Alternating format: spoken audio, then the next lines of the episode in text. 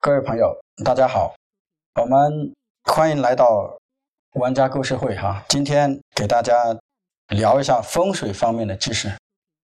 风水它是一种文化，你信它呢，它就有；不信，它也有。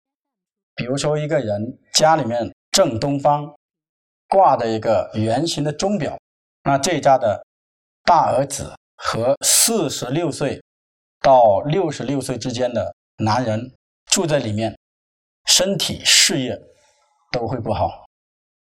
再比如，一个属老虎的人和一个属猴的人在一起结为夫妻，那就争吵不断；一个属鸡的人跟一个属兔的人在一起，他也是意见不统一，难以合在一起。所以说，各干各的。那么，我就曾经遇到这样一个呃朋友啊，她老公是属猴子的，她老婆呢，她是属兔子的。猴在五行里面是属金的，而兔子在五行里面呢，它是属木，金是克木的，就导致什么呢？这两个人不能合在一起，所以说争吵不断。我就告诉他，你们这个家庭呢不和谐。经常争争吵，要么就是自己干自己的，无法沟通，商量不了。那么他回馈给我的意思是，他们闹离婚已经三年了，问我怎么办，我就告诉他，金克木，中间就是缺个水，你加个水进去，就变成了金生水，水生木，那这样的话呢，就一顺百顺，全部变通。所以呢。当时就给他挑了一个墨翠，然后带回去，在家里面呢，再把家里面的床上用品啊、窗帘啊等等全部换成蓝色属水的。两个月过后呢，这两口子来找我表示感谢。到现在已经七八年了，但是呢，他们依然很好。当时那一块墨翠呢是五万六千八，像这样的材料到现在哈，价值。三十万以上都买不到。那么我们戴墨翠呢？翡翠或者其他珠宝都一样，一定要找到合适自己的。那这样戴下来呢，不仅美观，而且对你的能量、事业、财运都有很大的帮助。那么首先呢，要了解自己这个五行属什么，然后呢，了解要戴什么样的。那这个生肖五行其实也很简单。那么每一位朋友呢？在手上哈，都写的小纸上写的木木土，然后呢，无名指上写的火火土，食指写的金金土，最后这个中指写的水水土，然后呢，每一次就直接在生肖上面数的，顺着数，从老虎开始数，不要从老鼠开始数。比如说虎、兔、龙、蛇、马、羊、猴、鸡、狗、猪、鼠、牛。那么这个生肖落在哪个宫？这个宫五行属什么？这个人的生肖五行就属什么？比如说，我们拿刚才这个来讲啊，呃，她老公属猴的，虎、兔、龙、蛇、马、羊、猴，猴落在这宫，那这宫呢五行属金，猴就属金。然后呢，再转过来哈，数一下他的爱人，他的爱人属兔子的，虎、兔，那兔落的这个宫。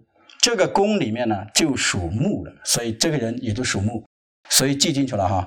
你要把十二生肖全部顺着背一遍，然后把这五行给它弄明白，然后呢还要了解金木水火土相生相克，那么分别是相生，就是金生水，金被熔炼过后就变成了水，水生木，水灌溉的地方，那草木长得就比较兴旺。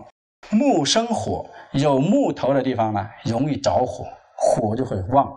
火生土，火被烧过之后留下的灰，回归自然就是土。土生金，金属是从土里面出来的。那么记住哈，相生的时候呢，就要顺了，所以一顺百顺。反过来，如果是相克的话，那么它就不好了，就不通。所以说家里面有相克，就容易导致财路不通。感情不好，意见难统一，还有一些财路事业等等都会有受影响。那么相克分别是金克木，砍伐树木需要的是金，那木克土，木呢可以种植，那就会会把土控制住，水土不能流失，而且把营养吸收掉，所以木就能克土。土克水，中国有句俗话叫做“兵来将挡，水来土掩”，治水最好的工具就是土。呃，那么水克火。那个也是很简单了，灭火需要的是水，火克金，金是非常坚硬的啊。但是如果说你遇到高温的时候，它就变软，甚至被融化掉。也就是说，能够改变你的、改变你思路的，或者说不允许你往这方向走的，要改变你方向的，这些都叫克，所以叫不通。那么这里呢？呃，要记住哈，小孩也是一样的。我在这里呢，还遇到一个重庆的人，他母亲是属兔子的，那么儿子呢是属牛的。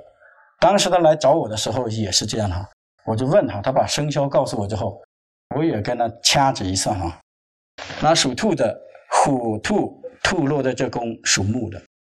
然后呢，儿子是属牛呢，虎、兔、龙、蛇、马、羊、猴、鸡、狗、猪属牛，牛是落这个宫，这个宫呢是属土的，木跟土是相克，他母亲就克他儿子，我就跟他讲，我说你儿子呢被你克，所以你儿子跟你感情不和，你交代你儿子的时候呢，儿子完成不了百分之百，最多就是八九成，所以你们的关系不大好。时间久了之后呢，问题会更加的严重，所以你们只能提前化解。那他就问我怎么化解呢？我说只能带适合自己的珠宝。当时因为是木克土，对不对哈？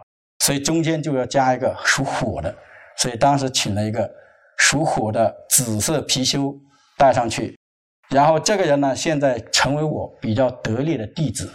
也是因为从这个十二生肖开始相生相克来认识风水的，所以说各位朋友们哈，你在请珠宝的时候呢，最好是学会五行，完了之后知道自己要带什么样的东西比较合适，这样的话呢，对自己会比较好。在小孩不听话的时候，那么你在他克你，那你就要用通关的珠宝五行来给它佩戴。这样的话呢，能够增加你们之间的呃能量，缓和你们之间的感情，通关变通一通百通。好，那么今天的故事就到这里，谢谢各位。